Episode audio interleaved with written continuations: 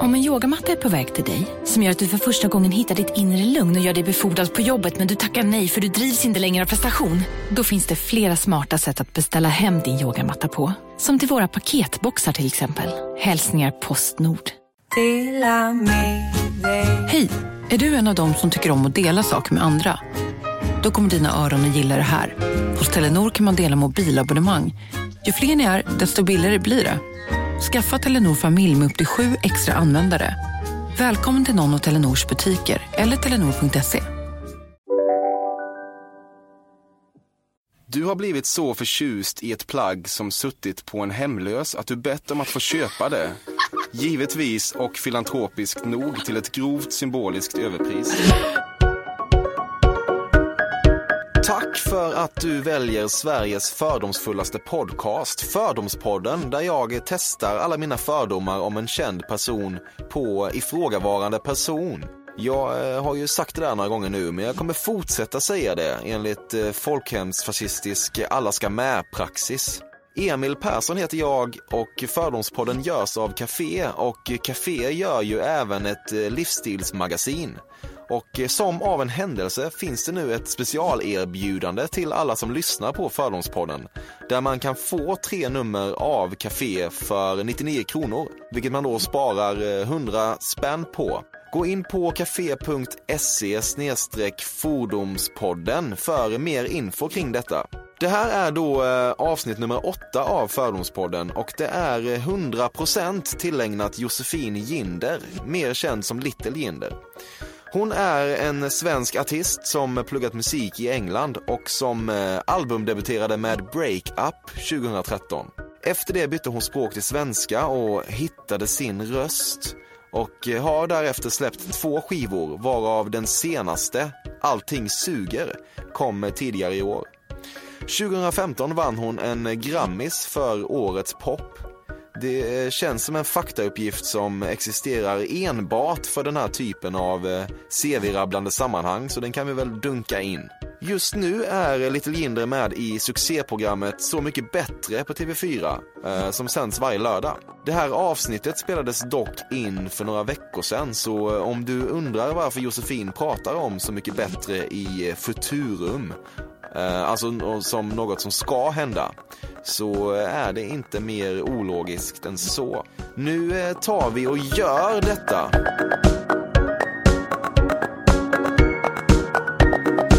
Du romantiserar att dö ung, och när du fyllde 28 i februari snuddade du åtminstone vid tanken att du nu för evigt gått miste om inträde i Club 27. Nej, men jag är så rädd för döden, så jag vill ju inte dö ung. Men däremot så har jag alltid trott att jag kommer göra det. Lite, det hänger ju ihop att jag har varit rädd för att jag ska dö, för jag har alltid känt på mig att, ja, men liksom också på något sådant puckat sätt, att typ att jag får ett så här, en flygel i huvudet från 4:e våningen, ja men du vet, eller så halka och bara nej och slog i huvudet på en badkarskant typ. En slapstick-död. Ja men faktiskt, så det är jag lite nervös, jag är ganska försiktig. Du gör en poäng av att fortfarande dricka riktigt dålig sprit, som kir eller vittvinet 3 apor, och enligt samma princip skulle du aldrig beställa en varumärkesspecifik flasköl på krogen, utan säger bara en öl och suger imagetroget i dig Åbro eller Spendrups på fart. Nej.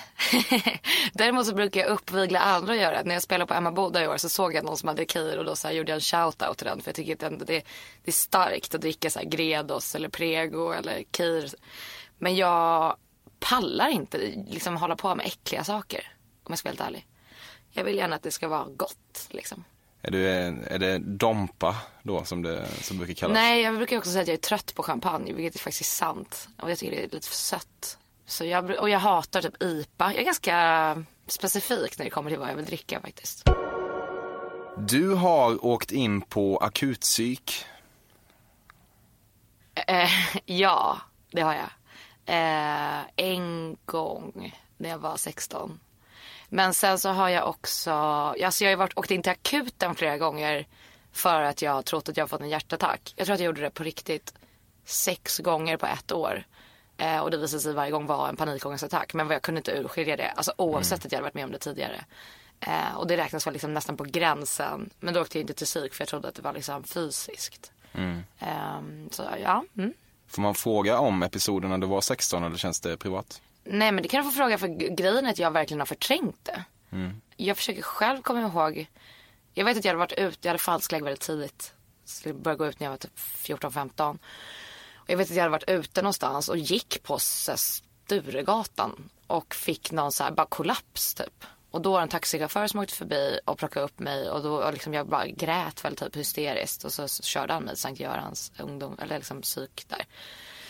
Och sen så gick jag på BUP några gånger typ. Och jag kommer verkligen inte ihåg vad vi pratade om. Så jag vet inte riktigt vad det handlar om. Men det var liksom allmän bara, jag vet inte, livskris tror jag. Växa upp, ångest. Du visste inte vem Tommy Nilsson var innan du bokades till Så mycket bättre. Gud jo. Jag vet vem han är. Jag älskar ju den Tony Norum-låten som han har gjort. Allt som jag känner. Ja, fantastiskt. Den tycker jag är riktigt stark. Klassisk sån efterfestlåt typ. Så det visste jag ju. Däremot så visste jag ju ingenting om honom. Och så här, jag visste inte om hans tidigare karriär. Alltså jag fick reda på väldigt mycket saker. Det är väl typ det jag vet om honom i den låten.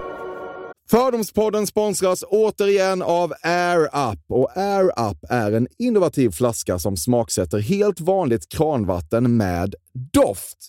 Nyskapande som fan om man får säga det själv. Och Air Up har utvecklats för att man ska slippa välja mellan smak och hälsa. För med det här systemet så gör man sig själv en tjänst varje gång man vill dricka något gott. Och att smaksätta vatten med doft kan ju låta lite som, jag vet inte, magi. Svartkonst nästan. Men Air Ups hemligheter är högst vetenskapliga, för det kallas retronasal doft. Eller med ett enklare ord att uppleva smak med näsan. Ja men exakt, och alltså Air Up är ju en gammal kär vän till mig. Jag har ju haft min Air Up-flaska här på jobbet i ett halvår nu, och det är ju faktiskt så att det har revolutionerat hur mycket jag dricker vatten. Det är inte bara jag utan alla med mig här på kontoret har en Air Up-flaska, och alla med mig har börjat dricka mycket mer vatten. Och anledningen till det är ju precis som du säger, de här poddarna, alltså små liksom, plasthöljen som man sätter på din Air Up-flaska för att få smak. Man kan få en ny favorit som har dykt upp för mig, heter söt kokosnöt. Den vill jag verkligen tipsa om. De fyller mitt vattendrickande, de borde fylla allas vattendrickande. En sak som jag tipsade lite om förra gången, som jag cannot stress enough, är ju att fylla upp din Air Up med bubbelvatten. Det blir en helt otrolig upplevelse som jag unnar alla. Det kan också bli en billig upplevelse, för det finns en rabattkod som är fördom helt enkelt. Stora bokstäver där, FÖRDOM, som ger 10% rabatt på ett köp hos Air Up. Och rabattkoden är giltig till och med den 28 maj och går inte att kombinera med andra erbjudanden. Läs mer på air-up.se. Tusen tack Air Up som möjliggör Fördomspodden. Fördomspodden sponsras denna vecka av Sting Free, världens enda vita snus med skydd för tandköttet. Detta inslag riktar sig bara till dig som är över 25 år och redan använder nikotinprodukter. Nikotin är ett mycket beroendeframkallande ämne. Felix, en fördom jag har om dig och snusar i Småland generellt är att man absolut inte får visa sig svag och erkänna att tandköttet tagit stryk av att snusa. Så är det verkligen, Emil. Men visst fan får man skäll av tandläkaren alldeles oavsett. Och ändå, som jag kan berätta, som länge trodde att hans tandkött tålde hur mycket snus som helst. Det var Bengt Viberg i Stockholm. Men när han fick ont i tandköttet och tandläkaren sa åt honom att sluta, så var han inte så stöddig längre. Och då fick Bengt Viberg en tokig idé. Han tänkte, vad händer om jag sätter plåster på tandköttsidan av prillan? Är det sant? Ja. Och det funkar alltså? Alltså man plåstrar prillan för hand så att säga? Ja, precis. Plåster på tandköttsidan av prillan testade han. Och det funkade otroligt nog. Och snuset smakade fortfarande gott och levererade nikotin precis som det skulle. Men det är ju liksom... Det måste ju ändå vara revolutionerande det här. För en riktig skitgrej med snus är ju att tandköttet tar stryk. Och det här låter ju ändå som någon slags produkt som blir lika självklart som typ... Ja, men bilbältet eller en cykelhjälm eller vad som helst. Ja, precis. Ja, men vi är många som har haft problem med det här ju genom åren sannoliken. Och nu är den här idén patenterad. Och istället för plåster så är det blå skyddet inbyggt i prillorna. Och Sting Frees produkter finns att köpa i butik och på nätet. Så läs mer om världens enda vita snus med skydd för tandköttet på stingfree.se. Tack Sting Free! Och tack Bengt Viberg. Verkligen. Fördomspodden sponsras av Bastard Burgers, som är den norrländska burgarkedjan som ju finns över hela landet, plus i Oslo, i Helsingfors och New York. Och de serverar svenskt nötkött och har en stor vegansk meny. Och vi ska prata lite mer om det här signaturburgarkonceptet för 2024, som går ut på att det varannan månad presenteras två nygamla signaturburgare som gör efterlängtad comeback på Bastard Burgers. Och det heter ju Hall of Fame. Ja, men det ska vi verkligen. Men innan vi ska dit så skulle jag vilja lyfta en sak, Emil. Nu kommer sommaren, nu kommer after work-tiden. Man känner hur det spritter i benen. Mm. Ta den after work på Bastard Burgers, för vet du, förutom liksom den härliga ambiansen, så har de ju spicy nuggets på menyn. Vi pratade om detta förra veckan. De har ju haft chicken nuggets på menyn ett tag, men nu finns det alltså spicy nuggets. De har tagit det till en nivå till. Det skulle jag verkligen vilja tipsa om nu när sommaren kommer, att öl eller någon annan slags beverage och spicy nuggets, där har du en AV i min smak. Mm. Och också just det här att spicy nuggets nu kommer finnas permanent på menyn. Just det, jag tycker det verkligen finns en otrygghet i vissa matkedjor när vissa grejer bara återkommer då. Och man vet aldrig om ens favoriter finns där. Men spicy nuggets som är godare än vanliga nuggets som man har lagd åt ett spicy-hållet, vilket jag är, kommer nu alltid finnas där. Det finns en trygghet i det. Jag vill också slå ett slag för att det nu i maj släpps även en ny signaturburgare. Och det är alltså ingen mindre än The Notorious Chili Cheese. En burgare med chili cheese på. Man minns när chili cheesen kom in i ens liv och förändrade livet till det bättre. Det är ostigt, det är starkt, det är otroligt. Det innehåller alltså massa ost och lite jalapeno. Och allt detta kan du såklart få om du laddar ner appen för Bastard Burgers och beställer, eller för guds skull gå till en fysisk restaurang. Tusen tack Bastard Burgers som möjliggör Fördomspodden. Tack Bastard! Du har en Sydamerika-resa, 100% centrerad kring ayahuasca, planerad. Jag visste att du ville få den här frågan. Nej. Jag förstår att det liksom, folk tror att jag tar väldigt mycket droger och att jag är spirituell kanske. Eller nej, det tror jag inte folk tror att jag är. Men jag gillar inte hallucina droger. Jag är för rädd för det. Så jag vågar inte ta svamp eller så DMT eller ayahuasca och sådär. Jag känner inte riktigt att jag vill komma i kontakt med mitt inre, om jag ska vara helt ärlig. Och det är väl det man gör, liksom. Det är någon slags här, bli ett med sin själ och olika dimensioner och skit. Och jag håller mig så långt ifrån mitt inre som jag bara kan. Människor som tar matlagning på för stort allvar provocerar dig. Jag hade ett samtal om det här senast i förrgår med Jonas Lundqvist, en annan musiker, om att typ så här, det finns ingenting som gör mig så avtänd och typ provocerad som när någon säger så här: jag älskar mat. Jag blir liksom aggressiv nästan, för att det är så ointressant för mig. Mat är liksom så här, ja visst, det kan vara gott. Och där tar det väl slut. Alltså så här, jag bryr mig inte. Det ska in och det ska ut. Och så liksom, ja jag vet inte. Det känns liksom som att så här, har du inget annat i ditt huvud? Eller så här, är du inte intresserad av någonting? Alltså det finns så mycket saker man kan ägna sig åt här i livet. Och då väljer du mat. Alltså ja. Nej, jag tycker det är töntigt. Så du vill hålla nivå på alkoholen, men är liksom snabbnudlar for life? Nej, men det är väl samma sak där, men jag bryr mig inte om alkohol heller. Jag är inte intresserad av viner eller av så här, det är ju också töntigt så här, vad är ett bra vin? Jag vill liksom så här, jag vill inte dricka Gredos, men liksom hålla, ja men visst, absolut, hålla en viss nivå, men det är inget intresse, jag vill absolut inte ägna tid åt det. TV-serien Krunegård och Jinder på turné var så enormt stagead och skriptad att du faktiskt mådde lite dåligt när den sändes, och du förstod att vanliga människor tittade på den i tron att ens 1% var sant. Men sen tog du en öl och gick vidare med ditt liv. Nej, det stämmer inte, för den var inte det överhuvudtaget. Däremot så kände jag väl ganska mycket att, eller jag blev rädd för att folk skulle uppfatta mig så mycket mer naiv än vad jag är. Jag kände liksom att den var klippt på ett visst sätt för att förstärka såklart en dramaturgi som kanske inte riktigt var 100% sann.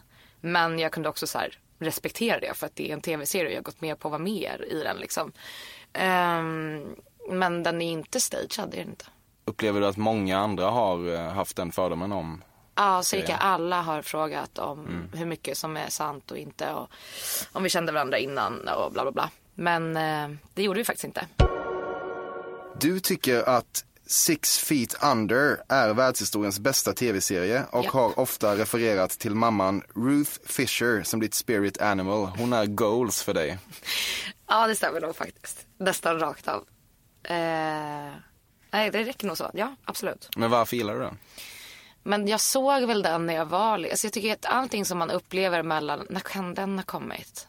Jag kommer inte ihåg. Men tidigt 2000-tal. Ja, men allt som man upplever mellan att man är typ 12 och kanske 16 blir så här, det är det jag är fortfarande, det är det bästa jag vet. All musik jag lyssnade på då, alla tv-serier jag såg då var ju så liksom världsomvälvande och typ identitets liksom skapande. Det formade mig så mycket att jag liksom har ingen distans till det fortfarande, utan bara så här oavkortat tycker jag att det är bra typ. Så jag vet faktiskt inte om det är så bra. Du höll på Scar i Lejonkungen. Jag fick veta, alltså vad sjukt att det sägs här. Jag fick veta häromdagen, jag var på semester. Och då satt vi, då var jag och två kompisar och pratade om vilken ond karaktär i Disney man var. Och då blev jag Scar. Jag blev liksom inte typ Cruella de Vil eller någon annan så här kvinnlig karaktär. Utan jag blev Scar då. Men nej, jag hejade inte på Scar. Lejonkungen var typ min favoritfilm när jag var 5 ungefär. Och... jag, liksom, det var min första så här, kontakt med döden när där pappa Mufasa dog. Jag var liksom helt knäckt över det. Så nej, jag hatade Scar. När du pluggade musik på Liverpool Institute for Performing Arts såg du ofta fotbollsspelare på lokal vara fotbollsspelare på lokal, med allt vad det innebär i termer av skrikiga skjortor och glappande vigselringar. Och dina vänner sa ofta saker i stil med: titta, där är Phil Jagielka. Han har legat med Tammy, trots att du uppenbarligen inte kunde bry dig mindre. Ja, och jag visste aldrig vem någon var. Men det stämmer. För att det finns ju ingenting i Liverpool liksom, förutom typ fotbollshuliganer och några studenter. Liksom. Och jävligt mycket droger och jävligt mycket alkohol typ. Och när de världarna möts, vilket de är tvungna till att göra, så blir det exakt sådär. Du valde att plugga på Liverpool Institute for Performing Arts för att du inte kunde identifiera dig med att vara en person som pluggat på Rytmus eller Adolf Fredrik. Garanterat. Jag föraktar ju typ folk som har gått på Rytmus. Varför gör jag det? Jag fattar inte ens varför jag gör det. Jag har inte grävt det, men jag gör det. Och jag tycker det är det. Varför gör du det? Ja, men jag vet inte. Det är någonting med det där. Det är också det där grupp. Jag tycker att det blir skitjobbigt så fort folk gör saker i grupp typ. Nu ska vi gå i en klass och sitta och klappa i händerna och sjunga i kör och så här, jag får panik, ångest. Jag tycker väl att det är töntigt att gå i skolan också. Och liksom att gå i musikskola där då, det är så här, gör något själv. Jag vet inte, jag får så här, men jag tror också att det handlar mycket om att jag tror att jag hade känt mig utanför liksom, att jag är nog rädd för de sammanhangen och därför så måste jag typ tycka att de som har varit där och är självklara där är liksom störande typ. Samtidigt gick du i musikskola själv fast i Liverpool. Ja, men det var inte riktigt, det var ju mer en ljudteknikutbildning. Det var inte så här sjunga, spela i band och sjunga i kör och jag vet inte, gå och låtskriva kurs. Det var ju mycket så här mer formellt typ. Mm. Du har sett kokain den senaste veckan. Ja. Du har tagit kokain den senaste veckan? Nej. Du säger streck, inte lina. Jag skämtar om det, men jag säger det inte. Okay. Du säger det ironiskt. Ja, men det är för att jag en gång träffade... återigen, fotbollshuligan, vad är det som approachade mig? Det var faktiskt Kakan Hermansson och jag som satt på bärnskjutservering, så kom det fram en fotbollshuligan som hade liksom en helt demolerad tatuering på halsen. Jag blir livrädd. Kakan blir väl lite stel liksom. Båda två blir så här uttalade feminister liksom. Jag tänkte att han skulle komma fram och tjafsa. Han typ började skrika om att så här, två av mina största idoler på samma ställe. Så satt han sig ner med oss. Eller så här, satt vi och pratade med honom. Visade sig att han hade blivit skjuten i halsen. Och det var en gammal AIK-tatuering. Alltså vi bara så här, okej.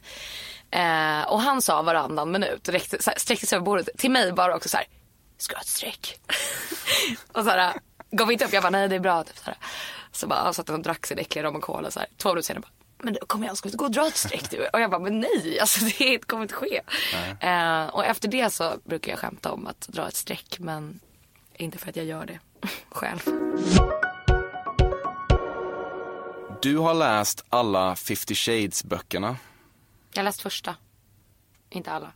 Jag var jättedeprimerad när jag var 25. Och då badade jag extremt mycket i badkar. Och jag kommer ihåg att jag badade och läste den där boken. Och njöt extremt mycket av det. Jag tyckte det var bra. Okay.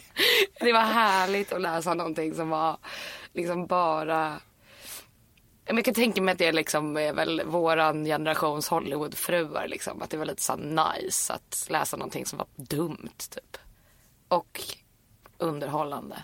Rekommenderad badkastlitteratur. Ja, och speciellt om man är lite nere liksom. Man orkar inte läsa något av värde typ.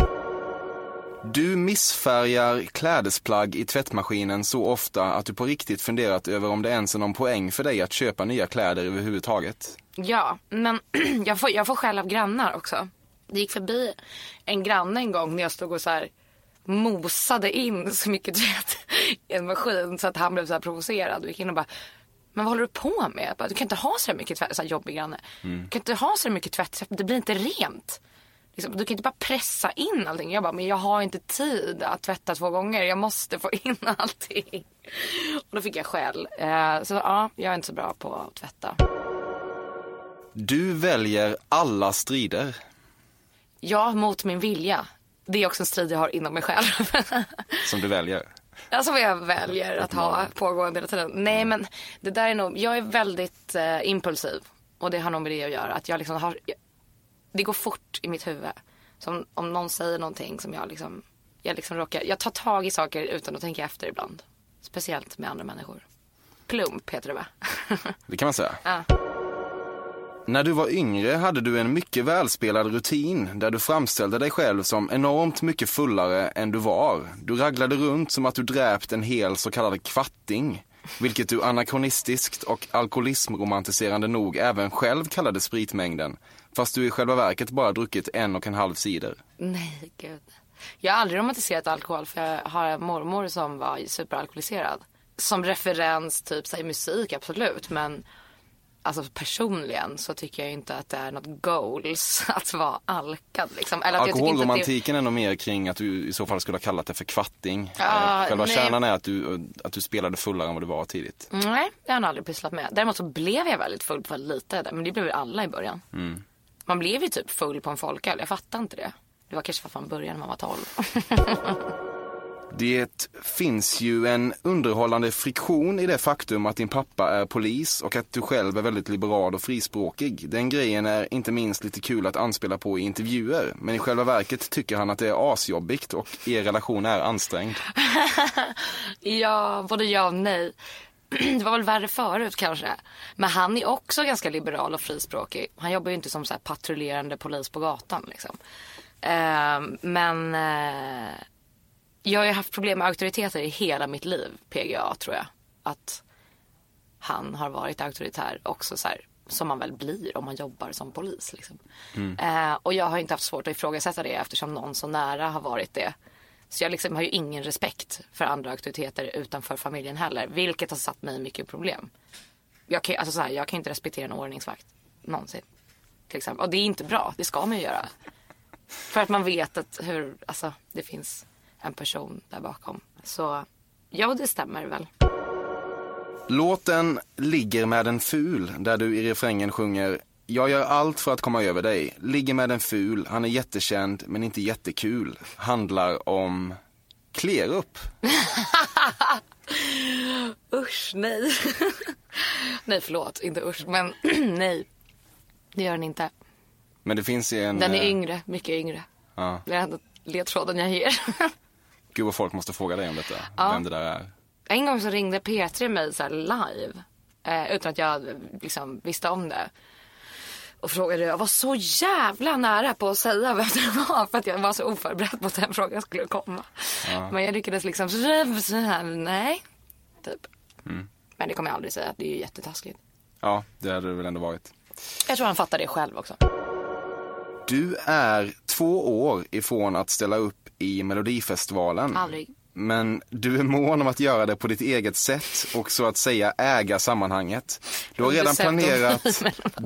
redan planerat en rejäl fylla på den här märkliga invigningen på något stadshus i Örebro och kommer att ställa upp med låten Har du något? Nej. Nej, där går min gräns. Men däremot så, jag har ju funderat på huruvida jag... Och jag har faktiskt fått frågan om jag vill så här, ha med någon låt. Men jag var nej, men gud. Men det jag funderade på är huruvida man skulle kunna göra någonting roligt av det, av att så här, skriva under pseudonym. Men, och se bara så här, för hur skulle det gå? Det är ju ganska kul. Det skulle ju förmodligen gå skitdåligt liksom. Men nej, jag vill inte vara med. För så här, jag hoppas att jag aldrig kommer ha tid med det. Typ så. Du snattade date-parfym på Åhléns på mellanstadiet, blev gripen omedelbart och spelade ännu mer omedelbart Min pappa är poliskortet. Nej, jag har spelat Pappa är poliskortet så jävla många gånger. Ja. Men inte för date-parfym. Däremot så blev jag påkommen med att röka gräs inne på en klubb och blev tagen av någon sån här narkotikaspansperson. Och då lyckades jag snacka mig ur det genom att dels hävda att jag bara höll i den och dels genom att prata jättemycket om att min pappa var polis och att jag skulle ringa honom. Och, alltså det var så sjukt att jag lyckades. Min kompis Nova stod bredvid och tittade bara, och hon jobbade också som sosstant och bara, det här är det sjukaste jag har sett. Och en gång när jag körde mot enkelriktat utan hjälm med typ 2 Sofiero på en moppe och blev stoppad av en polis. Så var det så, han sa bara, vad fan håller du på med typ? Och så tittade jag på honom och sa, oj, typ så här, förlåt. Och så tittade jag lite längre och så bara, men fan är inte du Björnsdotter? Och jag bara, jo. Och då var så här, okej, kan du bara vända moppen och kör hem härifrån? Jag bara, okej. Så jag har lyckats komma undan 2 gånger med hjälp av det. Du anstränger dig betydligt mycket mer när du pratar med en människa som är creddig och hatar ibland dig själv för det, men nu är det så. Jag ska försöka vara ärlig mot mig själv här. Ja, men, nej, jag tror inte det handlar om creddighet. Däremot så anstränger jag mig inte, om man vänder på det, jag anstränger mig inte för personer jag typ inte har något intresse av. Men jag är inte bara intresserad av folk som är creddiga. Men jag orkar inte prata med löst folk typ. Tror du att det gör att du kan uppfattas som otrevlig? Ja, jag är ganska selektiv socialt. Och det har jag fått jättemycket skit för. Men också jag har blivit bättre på såklart. Och då vill jag lägga till att det alltid har varit så. Det är inte någonting som har hänt nu liksom. Jag bara... Också en sån här person som umgås med en person i taget. Och liksom är väldigt fokuserad på så här... Ja, men, vad jag vill, vem jag vill prata med och varför. Och så här... Då framstår man ju säkert som jävligt dryg. Så det stämmer väl kanske på ett sätt. Men inte för att någon är creddig då. Du rotfyllningsdebuterade tidigt. Nej. Jag har jättefina tänder, kolla. Du har blivit så förtjust i ett plagg som suttit på en hemlös att du bett om att få köpa det. Givetvis och filantropiskt nog till ett grovt symboliskt överpris. Nej. Absolut inte. Nej. Vad skulle det vara? Jag vet inte. Jag försöker tänka så här hur jag tänker med en hemlös. Tycker du jag ser ut som en hemlös? Jag tror Tycker du jag har en hemlös image? Ja, det är väl det jag antyder. Sjukt. Ja, nej, det har jag inte. Nej. Du startar rykten om dig själv på Flashback när du är uttråkad. Nej, det har jag aldrig gjort. Det har jag faktiskt aldrig gjort. Du har varit i Kalifornien en gång och älskar nu att instruera andra svenskar i hamburgerkedjan In-N-Outs hemliga meny i allmänhet och Animal Style Fries i synnerhet. Nej, jag har varit i Kalifornien kanske 15 gånger, men jag vill aldrig tipsa någon om någonting faktiskt. Speciellt inte när man ska resa, jag orkar inte. Jag tycker också att det är ofta är samma sak med Tokyo. Typ att såhär, berätta den bästa tågtips. Man bara, men åk dit, gör något själv typ. Varför ska jag vara din jävla lärare i upplevelse? Alltså, jag gillar inte när folk frågar sånt. Men har du upptäckt In-N-Outs hemliga meny på egen hand? Nej, jag har varit där en gång. Det var en så här drive-through typ. Men ganska gott dock. Mm. Eller helt okej. Hur god kan en hamburgare vara? Återigen, det här med mat. Orkar inte.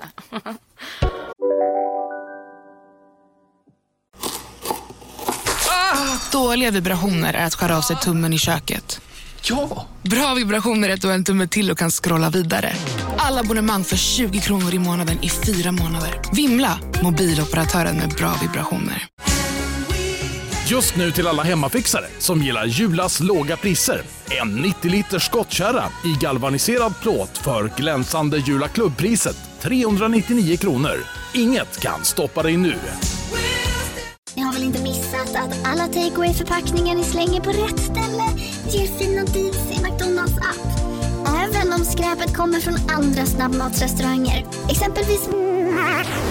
Åh, sorry. Kom åt något här. Exempelvis... Förlåt, det är något skit här. Andra snabbmatsrestauranger som... Vi provar en törning till. La la la la la.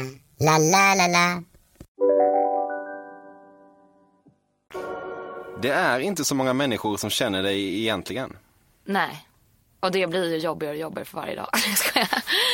Nej, men det är verkligen sant. Jag har jättemycket kompisar och extremt få nära vänner. För att jag alltid har varit väldigt... Alltså jag är väldigt social. Men det är väldigt få som har varit hemma hos mig. Det är väldigt få som... Alltså jag jobbar ju själv till exempel. Så på så här dagtid träffar jag ingen. Och liksom, jag vet inte... Det är liksom kanske 2... Min halvsyster är väldigt nära mig. Och kanske 2 till. Varför kom ingen hem till dig? Jag bjuder inte hem någon. Jag gillar inte att vara där med någon. Alltså så här, jag vet inte, det är någonting... Men det har också så, alltid varit så. Jag har aldrig varit en del av ett tjejgäng. Jag har alltid haft liksom jättemycket folk som är spridda skurar. Så gästar jag lite i deras sammanhang. Liksom, jag har aldrig riktigt haft något eget sådär... Här är jag och mitt gäng eller mina kompisar och vi har middagar och så här, utan det är bara jag som är lite så joker här och var. Och sen har jag väl bara några få som jag liksom pratar med om saker. Du är väldigt lite bästa brunchen med bästa tjejerna. Ja, fy fan. Jag dör hellre på riktigt. Du var en av de vidriga kryckungarna i mellanstadiet, så tillvida att så fort du fick ett litet blåmärke på benet plockade du fram kryckorna och gjorde varje morgon en mycket mödosam entré i klassrummet under 4 veckor framöver. Allt jävla ljus på dina kryckor. Ja, alltså om jag hade haft ett par kryckor hade jag garanterat gjort det. Alltså jag tror... Jag är väldigt mycket en person som gör en höna av en fjäder med allting. Alltså så här... Men det är mer för att jag gillar att typ... berätta en historia. Alltså alla som typ har varit ihop med mig brukar säga det så här: det är ju sjukt när man hör dig berätta saker som vi upplevt ihop, för att du har upplevt något helt annat. Och det är så superkryddat. Och liksom såhär, de så här, senaste brevet som han bara, antingen så känner du 3000 gånger så starkt än alla andra, eller så är du en lögnare. Och bara, i och för sig spelar ingen roll vilket av det är. Men så här, det är ju så. Så jag, men jag hade aldrig några kryckor. Men jag kunde, så här. Jag broderar ut en del. Du har varit ganska mån om att bygga en image som Hellraiser och gjorde det med den äran, men nu tycker du att det har svängt lite grann och att det både rent generellt och även i den här intervjun är lite för mycket fokus på ditt så kallade beteende och lite för lite fokus på musiken. Ja, det där är spot on. Men å andra sidan har jag ju insett att det är exakt mitt eget fel. Så att jag får väl bara äta upp det. Liksom. Men sen har jag liksom, det är ingenting jag har gjort med mening. Det är väl bara att jag är jävligt lite så här ADHD-hjärna, frispråkig. Jag säger ofta vad jag tänker och vad jag känner. Och då blir det ju lite för rakt på ibland kanske, som gör att man uppfattas som extrem liksom. Men det är ingenting som jag har haft någon agenda kring. Men nu så börjar jag så här också, jag är 28 år liksom, jag orkar inte bli, alltså jag tycker det är tråkigt att det bara det finns en sån ensidig uppfattning om min personlighet typ. Men så kanske inte heller är, jag vet inte riktigt. Men jag känner så, exakt som du läste. Du tyckte länge att Kurt Cobain, framförallt iklädd den söndertjatade jävla unplugged-koftan, var pojkväns perfektion och jämförde alla dina tonårspojkvänner med honom. Det här är så sjukt. Eller det är väl inte alls sjukt, det är typ allas dröm. Men mitt ex är en kopia av honom och det var där jag såg honom på ett tidningsomslag. Han är modell och bara, där är han. Han är där. Det är han jag drömt om hela mitt liv. Vem är han? Och sen blev vi ihop. Och det var väl ganska mycket på grund av att han såg ut som han gjorde. Ditt nagellack har Europas kortaste livslängd. I samma sekund som det koagulerat påbörjas avpillningsprocessen. Nu visar jag upp mina naglar för alla de här. Ja, vad kan du beskriva? Det är ingen vacker syn. Nej. Ja, det stämmer. Alltså jag pillar och biter och river och sliter i mina naglar. Du har haft skallcandy-hörlurar. Nej. Du har någon gång i din ungdom snaggat huvudet. Nej, skulle jag aldrig våga. Jag tror jag skulle se ut som en kuk utan hår. Alltså exakt typ. Och det har jag också reflekterat över länge. För att jag tänker att det vore skönt. Det är därför jag skulle vilja åka in i fängelse. Så att jag skulle kunna raka av mig håret. Och så här få ett helt nytt fräscht hår som har växt ut till när jag kommer ut i fängelset. Det har jag fantiserat om ganska mycket. Kan ligga en liten fängelseperiod i din framtid. Man vet aldrig. Nej. Liksom. Det beror väl på. Mm. Du har aldrig ätit en semmelwrap. Nej. Du hävdar att du läst Skammanifestet, men du ljuger. Nej, jag har inte läst det. Du påstår inte att du har läst det? Nej. Du var på Feministiskt initiativs valvaka på Debasers strand 2014. Jag var på väg dit. Men nej, jag åkte faktiskt inte dit. Vad fan gjorde jag istället? Jag hade pojkvän. Jag var hemma typ. Mm. Jag hade en tråkig pojkvän. Så jag var hemma med den. Du använder fortfarande Hotmail som mailklient i den mån man fortfarande talar om just mailklienter. Aldrig i livet. Jag älskar ju teknik. Ja. Dålig fördom. Ja. Jag har Gmail. Hade det tidigt. Vill gärna skryta om det. Ja. Samma sak med Facebook. Vill gärna skryta om att jag hade det innan alla andra. Ja, här har du ditt forum. Ja.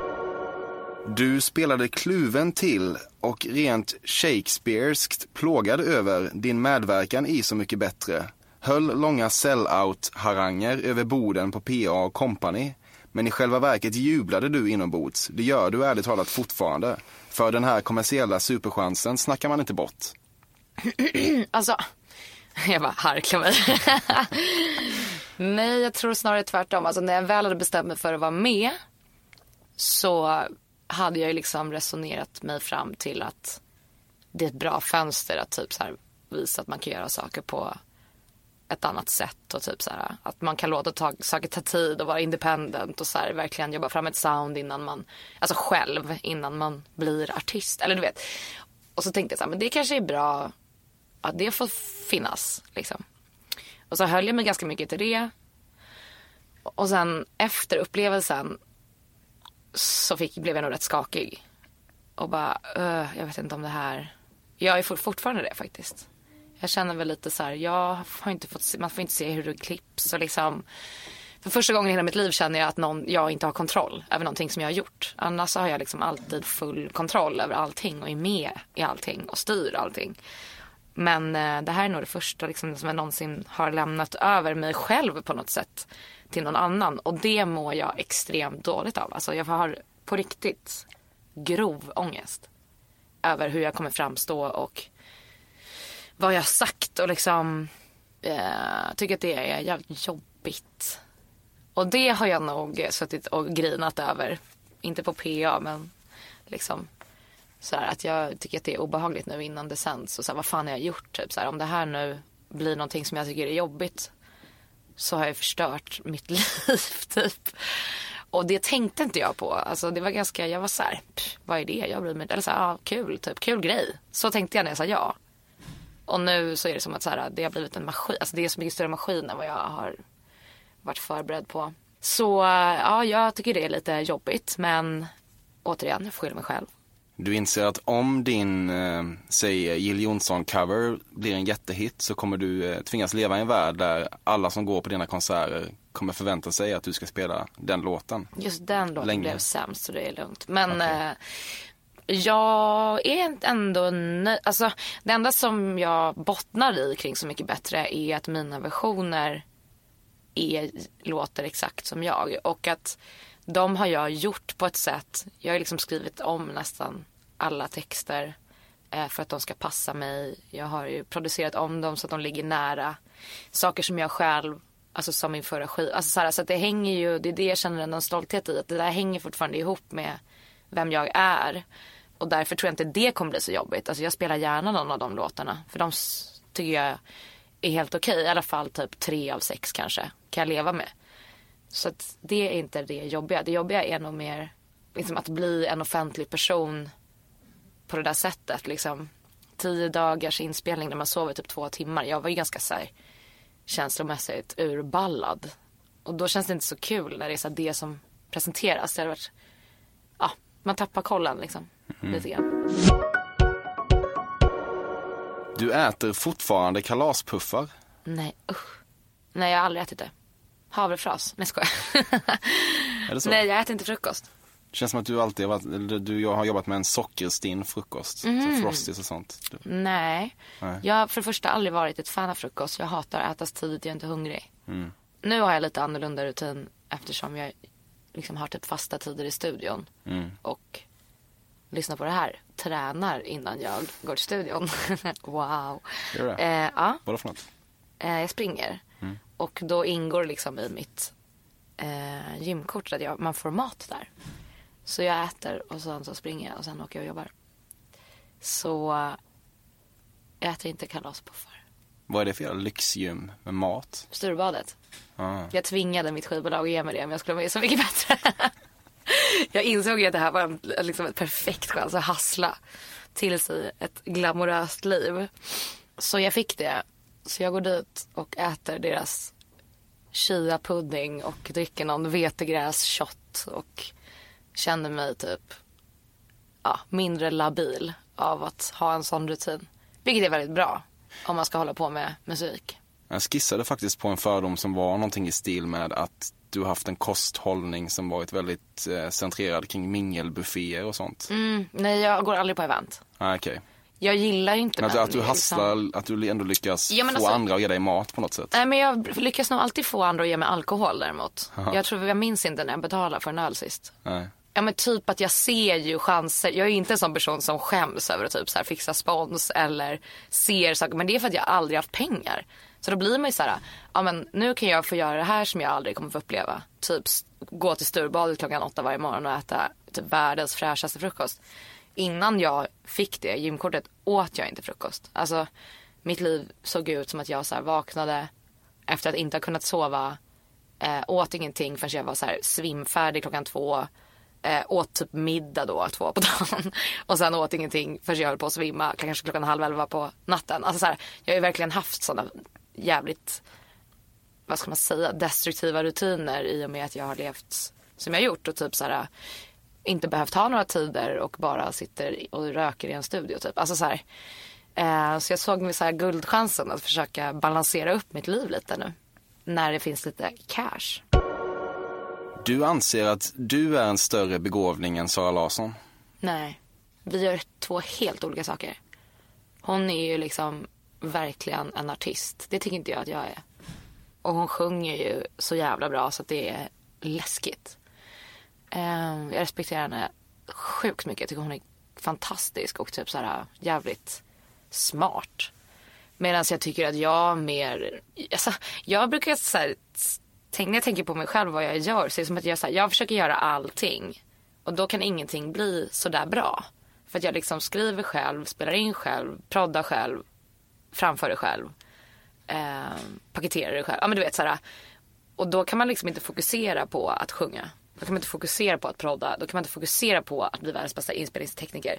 Utan det blir som att allting blir lite halvdant. Men det blir ändå bara jag typ. Och det har jag tyckt varit så här intressant. Kanske fram tills nu. Det börjar luckras upp lite.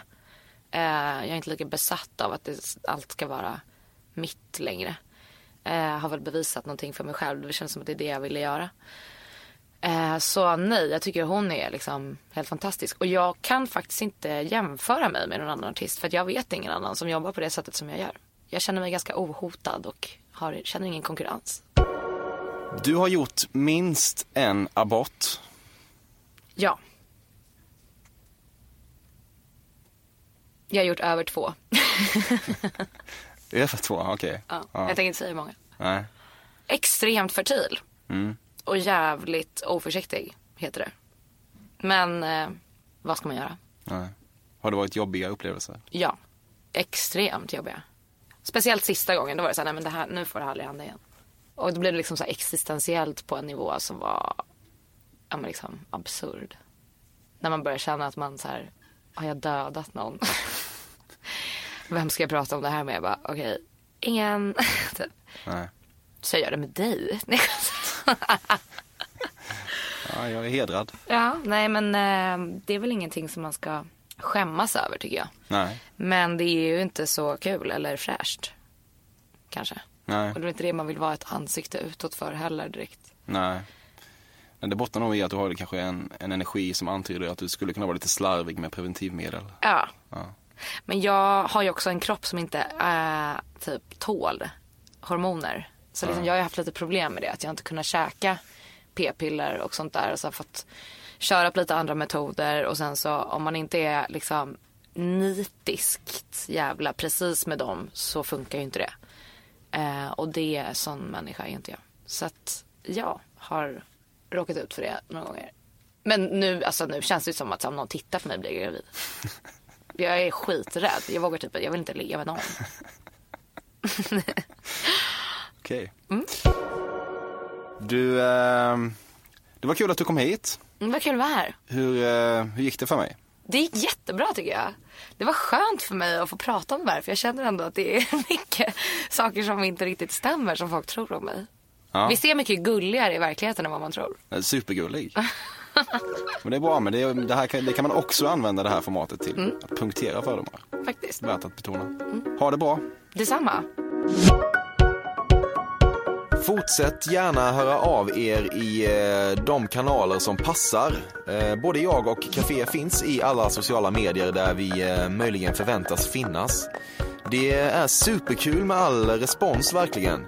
Förra veckan pratade jag till exempel trådlösa nätverksnamn med Fredrik Wikingsson. Och bland annat då innenätverksnamnet Susanne Router. Vilket mycket riktigt ledde till att en kille på Twitter trädde fram och kom ut som Susanne Router trådlös nätverksnamngivare medelst en avslöjande skärmdump. Det var jag väldigt svag för. Vill man ha ett ännu mer substantiellt forum att lämna feedback i så gäller e-postadressen emil.persson@cafe.se alltjämt. Tack till Carl Björkegren, denna gigant som gör musiken till Fördomspodden. Det är inte tråkigt. Nästa vecka tar sig Fördomspodden an programledaren och tv-mannen Robert Aschberg. 2 av varandra oberoende kvinnor har kommit fram till dig på krogen och beskrivit dig som fisting-perfektion. Vad heter det? Fisting, är det när man stoppar en knytnäven i arslet på något? Kul som fan blev det. Vi hörs då.